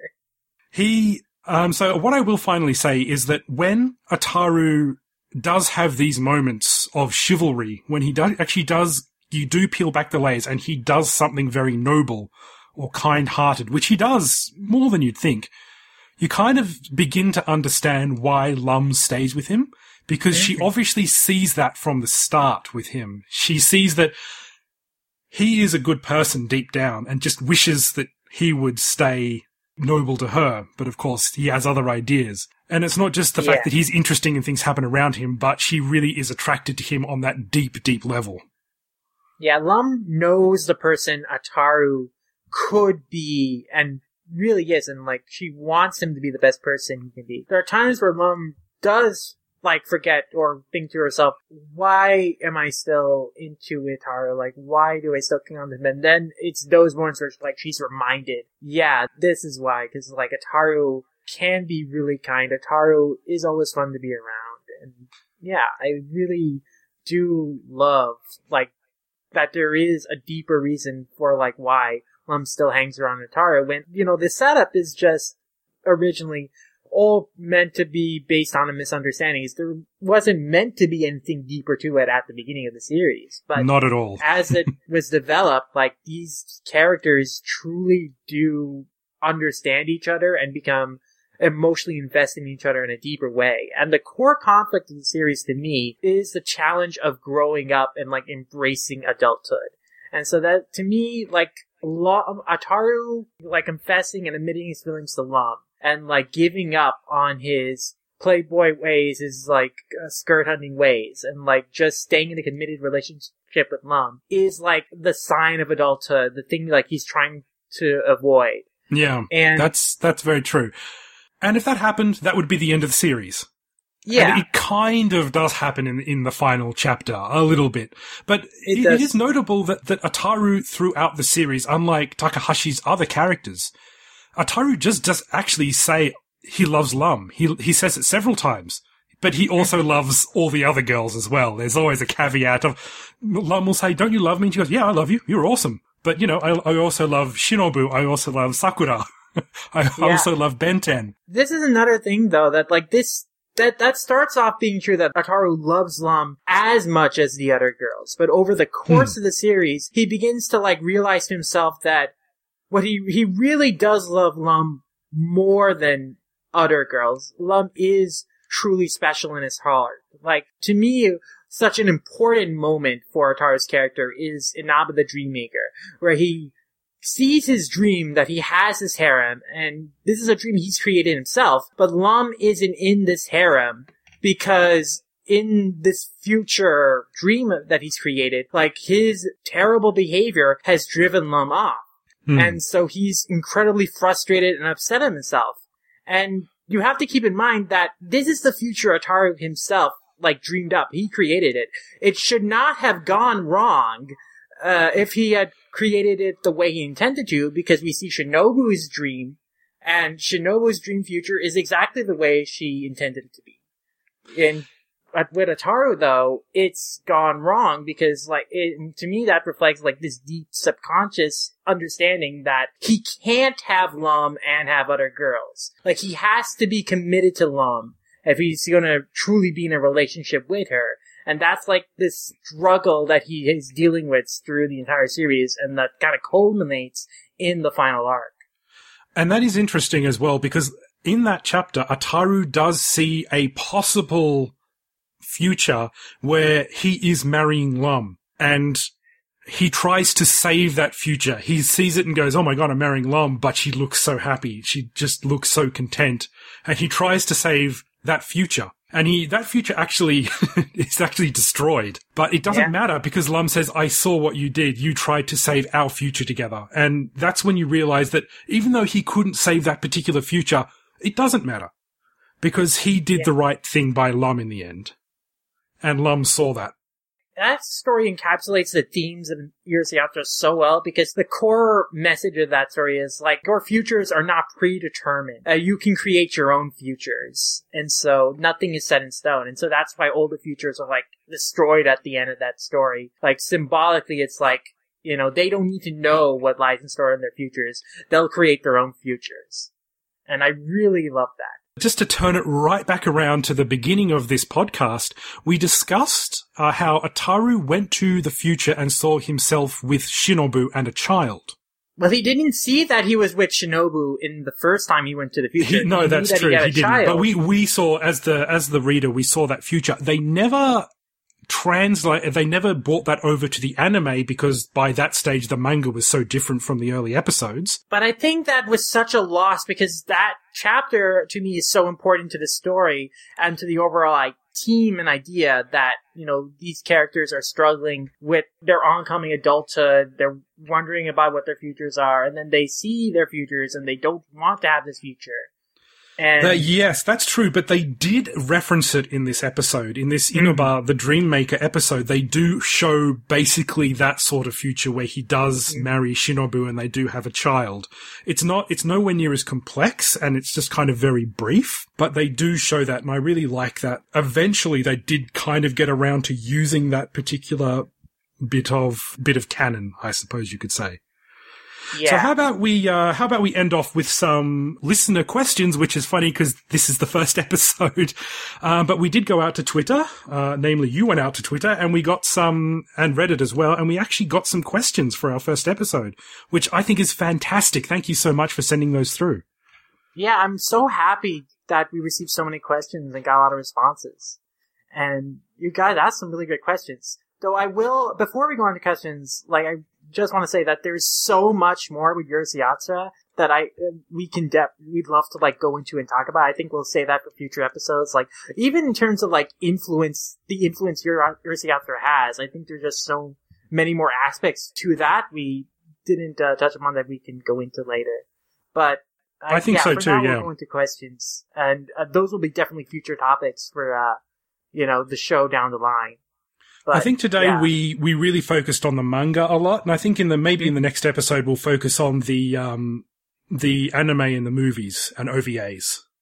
Yeah, I think those will be our next couple episodes, like primers Hmm. on the anime, primers on the movies, uh, and then after that, I think we'll do some deep dives into like specific like topics of what ways was your Seiyatsu influential, uh, topic of like character analysis episodes, deep uh, analysis of like chapters or storylines. I think there's so many things that we want to do with this podcast, and Urusei Yatsura has such a wealth of content and uh, like so much to explore in it that you know I'm really excited to see where we'll go with this. Yeah, me too, definitely. I think I think it is a very deep well that we can go down, and I, I want to talk about the fandom and collecting because that's uh, that's one of my my hobbies as well. I'm an Urusei Yatsura collector, and I'll I'll talk about that in future episodes. So uh, what we'll do is I'll I'll read out some of the questions we got on Twitter, and you can read out some of the questions we got on Reddit. Sounds great. Okay, so um, our first question is why am I obsessed with a manga twice as old as I am? Alternatively, why does it still hold up today? I think we've we've we've touched on that quite a bit actually. There's a there's a mm-hmm. timelessness to Urusei Yatsura because although it is a product of its time, as we've stated, you know, there's there's no like Japanese 80s computers or Famicoms or anything like that. It's just it's just a house with the characters, and the characters are timeless. Much like great Looney Tunes shorts, And much like great entertainment of any era, the characters and stories are rooted in recognizable and relatable things no matter where you are. They're truly universal. And so the conflicts and the stories told with them, uh, there's so much enjoyment to be uh, had out of them because you can connect with and you can relate to what the situations are, even if there are like cultural differences, like the very core emotional heart of a story, or like the very core idea of a joke or of like a, a little skit, you can understand and appreciate. Indeed. Right, uh, on the next question. Uh, this Oh, one, should I- I'll have, I'll have to edit this one a bit. On a scale of one to ten, how effable is Mendou? So, this comes from a person who really, really loves Mendou. This is, um, uh, Buddy Buddy Tune is really, really obsessed with Mendou. Can you answer this question? Come the forever. That's the one. So this is Amber. Amber has, uh, sorry, I do love his tweets, but sometimes they go in a very, very bizarre direction, which is like, why is this on my timeline? So I don't think I can answer that question because I, I think Mendou, I think Mendou is kind of what he is. He does have a slight depth to him. And you find out more about Mendou's past and why he's afraid of the dark and everything, but he's kind of there to serve as a foil to Ataru in a lot of ways. And as you said before, what you see is what you get.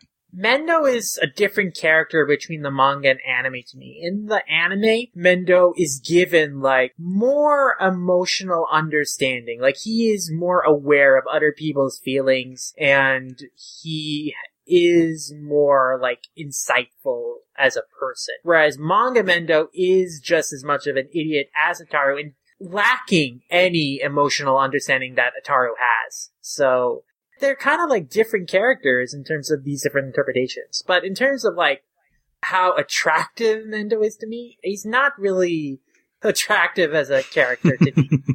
Okay, next question. Do you consider Ataru and Lum married or just fiancés? Uh, this person, uh, which is Ataru Moroboshi, with the at as serving as the A on Twitter, Mm. considers them fiancés. So this is an interesting question that does come up occasionally. In the anime, they definitely say they're married, and I think Lum just says that they're married Yeah, I think a lot Lum, of the time. Uh, just says that they're married. Like they don't have an official wedding ever. So uh, they're basically just fiancés. They're basically like engaged to be wed, but the wedding hasn't happened. Like it hasn't been made official yet. I don't think they've like signed any official document saying like they're a married couple or anything.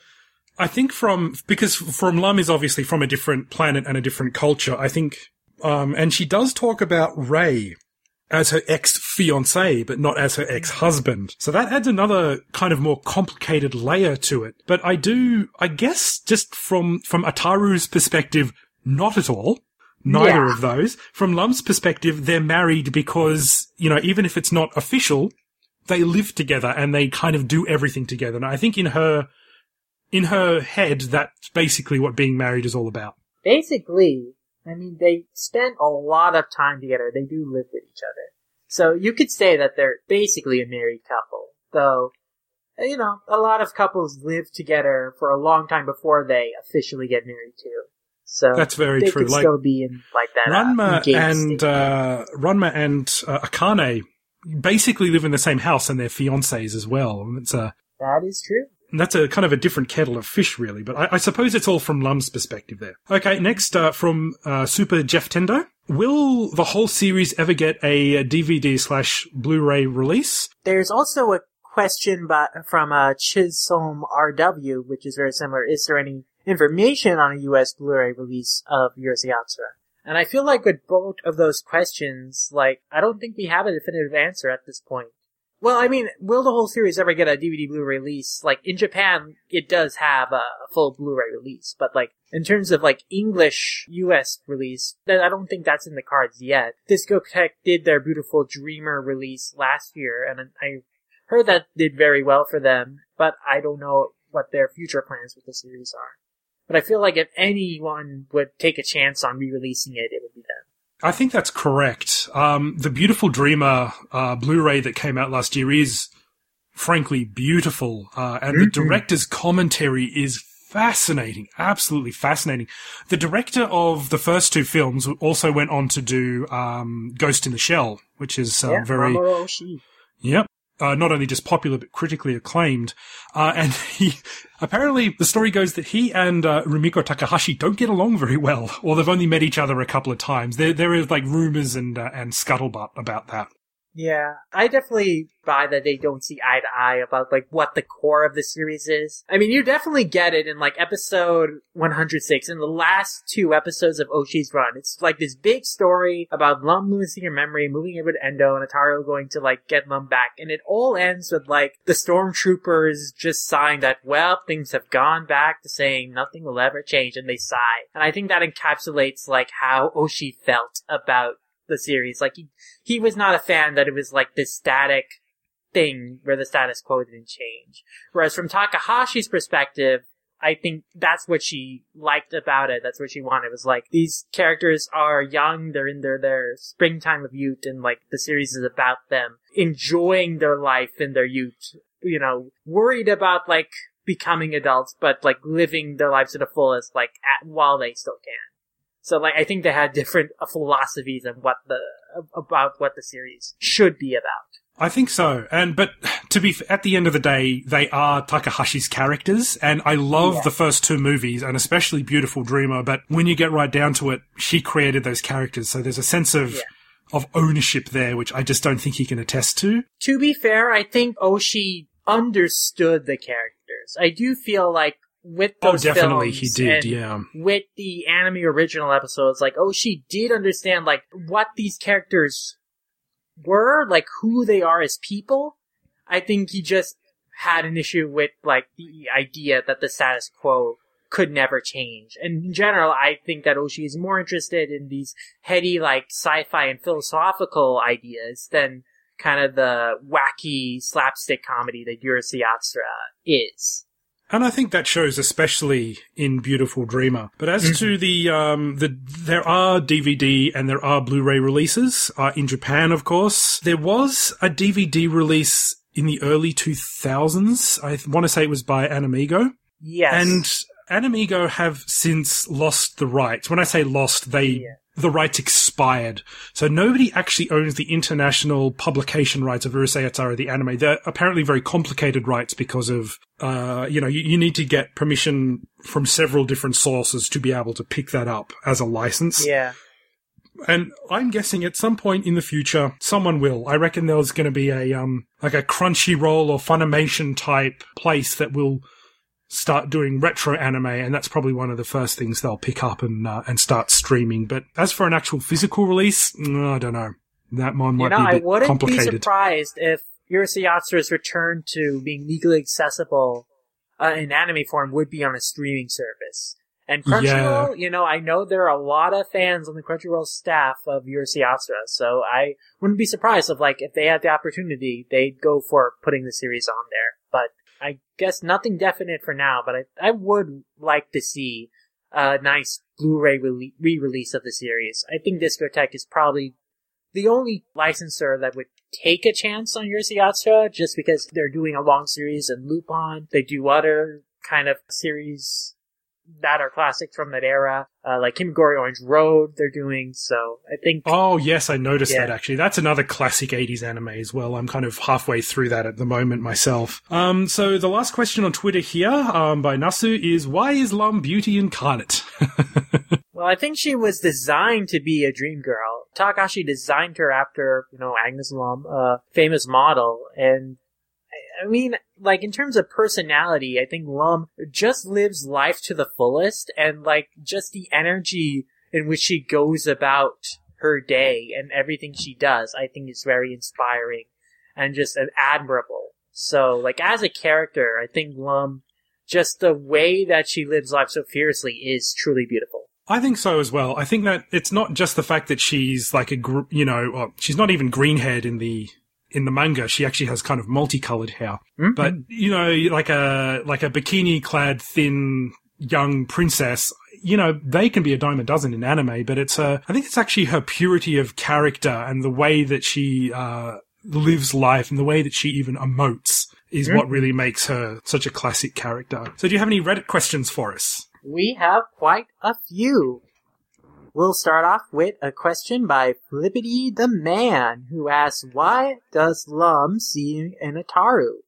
He has a theory, but he's asking us the question. So I think we mentioned this earlier, is that Lum sees what kind of person Ataru really is. That he can be this really kind person, and she enjoys being around him because he's very outgoing, He's a lot of fun. He's always getting into interesting hijinks and trouble. And life is never boring around Ataru. And I think that's why Lum loves him.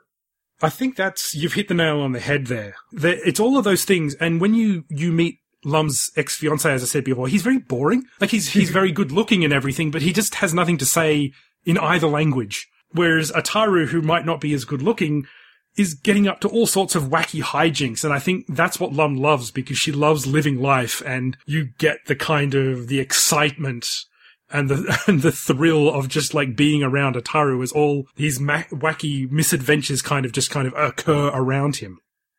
Yeah, And it's interesting because Lum coming to Tomobiki Cho is like what causes so many of these shenanigans and crazy people to like come to that city and like make such a cacophony of Ataru's life.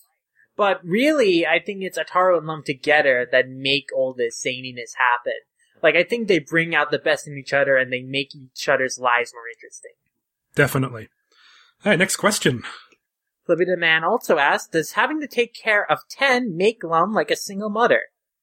I don't know, think so because Ataru's know. parents uh, take care of Ten a lot, especially Ataru's mother. Yeah. Usually, when Lum and Ataru are at school, Ten is just lounging at home, hanging out with Ataru's mom, and so I think like I guess you could think of it as an extended family kind of situation where like you know uh, Ten is just hanging out with his entire his family, which includes Lum and Ataru and Ataru's parents. But I would say that Lum is more like a Ten's sister.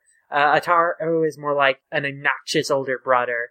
But like Ataru's mom and Ataru's father are like an aunt and uncle that he's hanging out with. I don't think anything that really replaces Ten's actual mother. No, and and that's not so uncommon in Japan. Like several generations and and you know several different branches of the family tree, as it were, do often like live in one house, and that was that was a lot more true back in the seventies and eighties and before that in Japan when uh, there was a bit more space where people could live.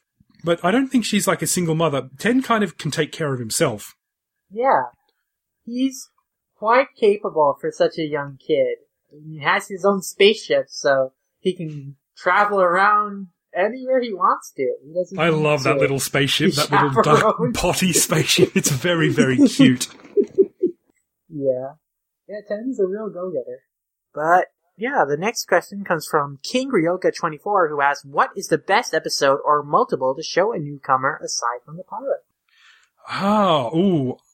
You know, in terms of the anime, I reckon the best episode to show someone new is actually that episode where um, the Lum stormtroopers try and set up Ataru with an imaginary woman. Yeah, One that they've kind of- 10, Pitter Patter Christmas Eve. Mm, Yeah, that's the one. And where they they basically, and it's a bit different in the manga again. Mm-hmm. Lum gets wind of this situation and just wants to, and everyone wants to see Ataru utterly humiliated because he's been such a, like, being such a prick. But at one stage, Lum just, uh, you know, when all of this is going on and there's all of this drama, she just, she just starts to feel sorry for Ataru. And there's a moment where she just goes, I really do love him. And she goes and saves him. And I think that's good because it shows you everything you need to know about Ataru, about Lum, about their relationship, and about the rest of the characters in the early, in the early anime as well. And Most all of their definitely. relationships. That's one of the first really heartfelt episodes, and there's some beautiful art direction in that. There really is, especially at the end when they, they hold hands for the, which I think is the first time. It's, it's interesting because in the manga, The Ataru, context is completely different in the manga. It is, it is, it is very different, but it still ends the same way. But in the early manga, Lum kisses Ataru all the time. Like it's, she's all over him. And, you know, and she's always insinuating that they've had, um, sexual relations the night before and she's pregnant and all that kind of stuff.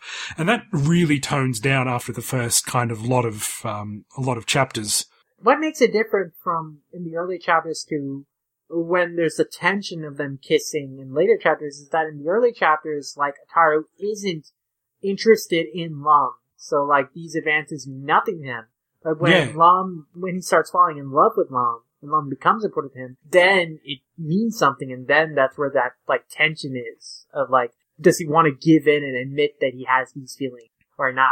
And so, And if he does, that means he that. has to give up his playboy ways. Yeah. okay, next question. Oh, sorry, no, no, no, Oh. not next question. What, what was your, what, what's your go-to episode?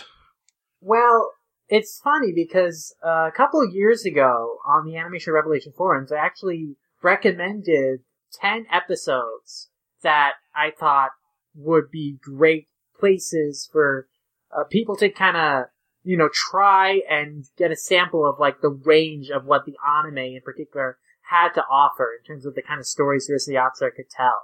So Pitter Patter Christmas Eve was one of them.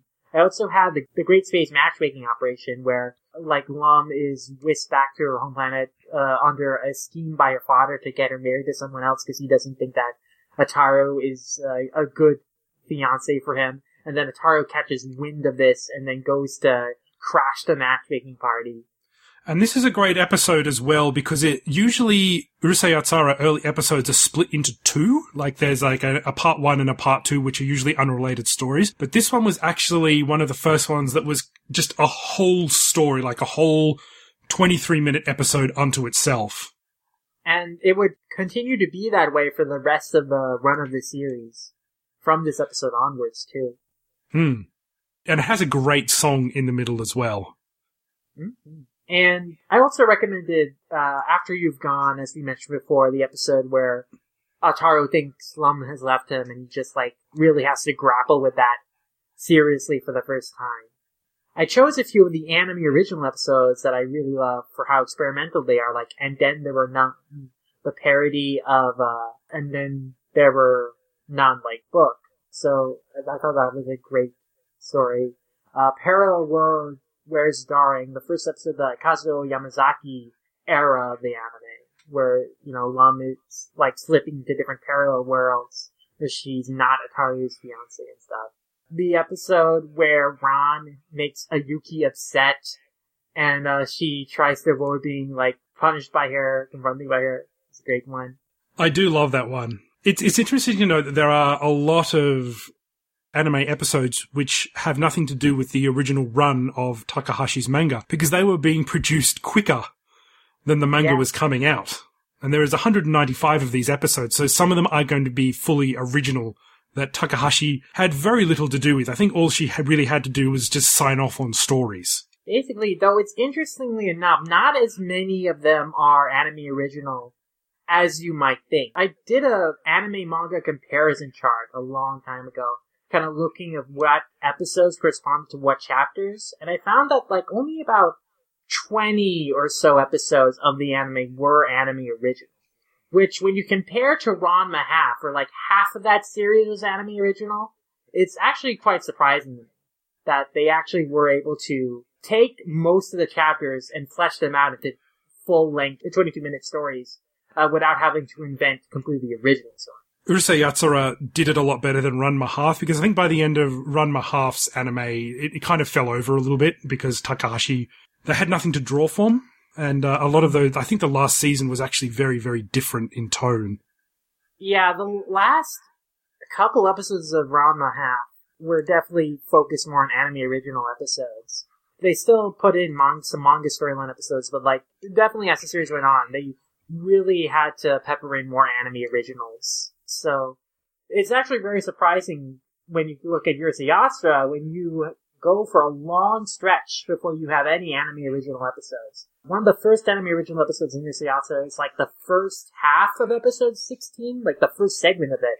But then afterwards, you don't get another one until episode 66. Oh wow! What what was the first Yeah. half of episode sixteen? So that's the episode that introduces the first anime only like teacher that they have in Urusei Yatsura before Oh, they introduce right. Onsen Mark. the pervert guy, uh, Kobayashi. yeah, the guy who's, who who's was, not really on them up. Senmark. Yeah, Yeah, so like that, Yeah, that first was a weird teacher episode. they had, but then they replaced him with Onsen Mark by like episode thirty something. yeah. I do like Onsen Mark. He's Onsen He's the Mark's only one who has any semblance of control over that class. I think we'll take one more question and we'll leave the, the rest for next time, since we're coming up on the two hour mark. Oh, sure thing. I'll just mention that other episodes that I recommended were I Love Darling Sincerity, which is the episode where uh, Taru goes on the date with the ghost girl Nozomi and has this really emotional climax. And that is one of the episodes where you really find out the true character of Ataru. That is so pivotal to uh, Ataru.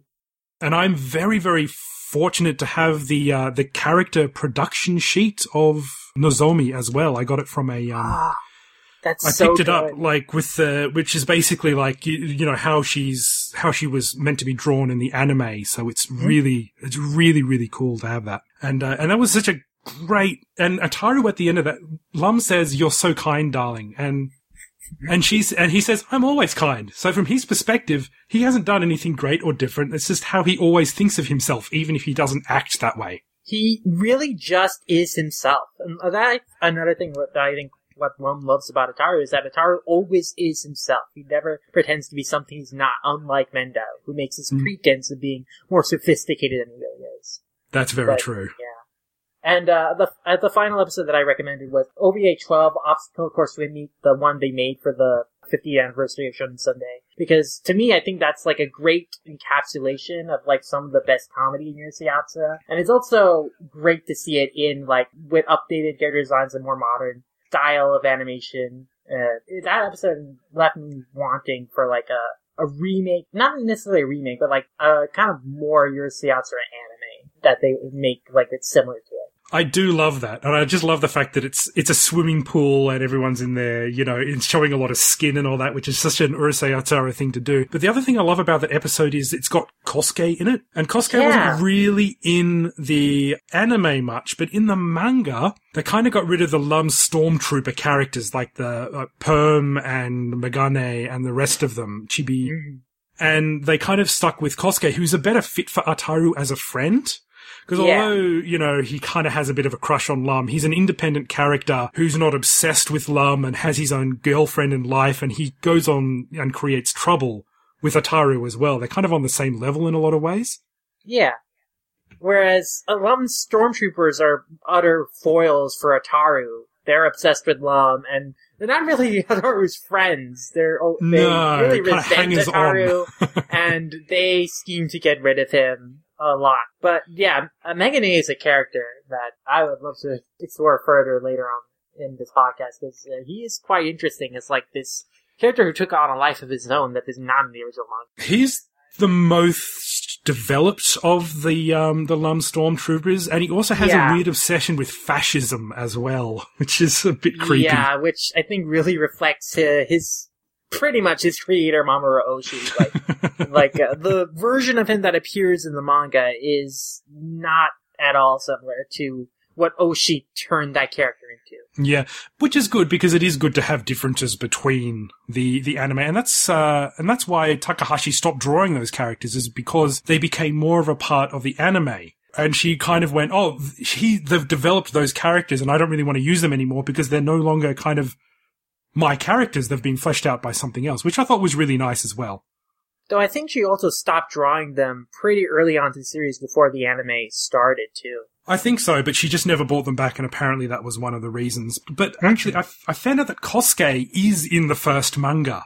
Like he's actually at Ataru's bedside uh, when he's recovering from the from the game of tag, which I think is pretty cool as well. I just I just like Kosuke. I just think he's a great character. I do too. And actually, we do only have one more question to answer. oh, So, brilliant! Yeah. Uh, and the final question comes from Plastic Cabbage, who asks, what was the deal with Takahashi giving the characters Spider-Man hands or rock-on symbols when they fell or got hurt? I notice a lot that whenever Ataru gets shocked or bludgeoned or beaten or knocked out a window or blown up, he sticks his, out his hands like Spider-Man. I never understood why. so this is uh, this is uh, like a signature move of of Takahashi. It's it's kind of a bit in the vibe of Looney Tunes to show that this character is in pain and something bad is happening, but it's still very comical, so they're not actually hurt. So this actually happens to all of her characters when they're shocked or when they've received a beating or something like that. You'll notice that uh, Ranma does it in the fights in Ranma Half when he just gets hit by a frying pan by or a mallet by Akane, he'll make those fingers. But when he's in an actual fight, he won't do that because it's it's to signify that this is serious. And I think it's like a signature move of Takahashi to say this is funny and comical and the characters will be fine. Yeah, it does look funny. Oh yeah, it's a way to distinguish between slapstick violence and serious violence. So even in Inuyasha, uh, you'll see this happen during slapstick moments too. And this is really a common trope that uh, Takahashi uses in all her series, really. And it, it is good to have a signature style like that. There's just like this one, this one little piece that kind of just is across all of her body of work. It's just this, this one little nice symbol that they do when they're getting hurt, which is, it's very comedic. And I think it works for, for all the situations that it's in. Mm-hmm. And I don't think there's more significance beyond like why the gesture is what it is beyond like just being a short signifier of the difference between slapstick and real violence. But I feel like Takahashi might have explained more where it came from in some interview that I read a long time ago. So I'll Okay. try and see if I can dig that up, talk about it in maybe the next podcast or something. Great. On that note, I think uh, we will leave it to uh, the next podcast. Thank you very, very much for listening to the pilot episode, and it's been it's been fantastic. I think we were originally going to go for an hour, and we've pretty much gone for two hours. Yeah, I'm really happy that we had such an amazing discussion, and I'm really happy that so many people wrote in questions for us to talk about. And man, there's just so much more that I, think both of us have to say on Your Yatra, which is why we're doing this podcast, because this is something that both AC and I had been kind of thinking about doing, like, individually, like, for some time, and then we found out, oh, hey, you have this idea for Your Yatra podcast? Let's collaborate, let's do it together. And I can't think of a better person to do it with. oh, thank you very much. Me neither. I've and one thing I should say is that you're.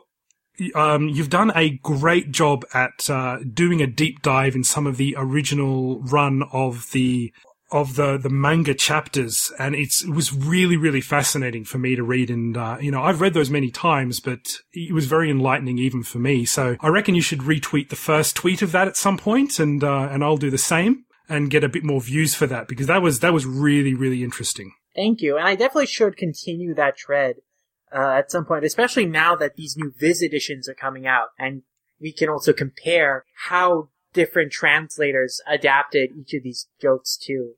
Like, rereading Urusei Yatsura, this new omnibus edition, like, just gave me so many interesting ideas. Like, rereading it again, I found, like, more things that I would want to put in that tread that I didn't in the first time. So, yeah, I definitely think I'll start that back up again.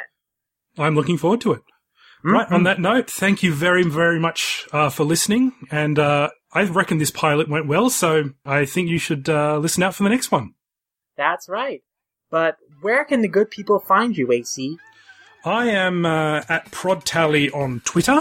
I think that's the main place that you'll find me milling around. I do the Daily Lum, so it's just uh, hashtag Daily Lum. I put up, I try and put up something every day Lum related. I have a quite extensive collection, uh, which I'll get into in a future episode.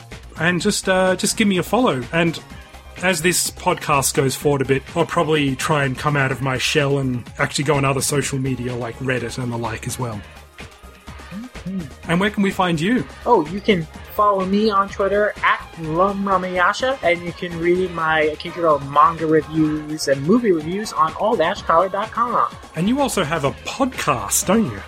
I do have podcasts. You can also listen to Manga Mavericks, which is the podcast I do with my co-host Colton. We discuss manga news.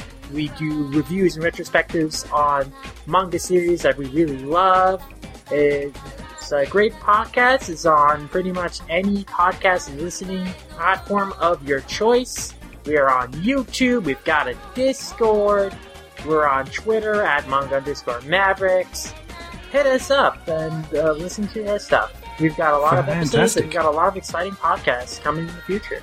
Excellent. Uh, I also do my own podcast. It is um, Game Life Balance Australia. It uh, actually has nothing to do with uh, with manga or anime, but uh, we talk about a lot about just our lives and uh, retro video games for the most part. I also talk a lot about uh, my experiences in Japan on that one as well. So if you're a fan of that sort of stuff, hit us up. Mm-hmm. And as for this podcast, I think that we'll be working out like where you'll be able to find it. We should have an Apple Podcast account up for it soon. We'll probably set up a YouTube channel, but this is the first inaugural episode of the Lum Squad podcast. You can probably follow us on social media pretty soon too. This is all getting started up right now, so there's a lot of stuff that we'll be planning out and getting started, but I'm excited to see where we'll be going. Me too, I'm really excited about this, and thank you so much for listening. Mm-hmm. Bye, chat.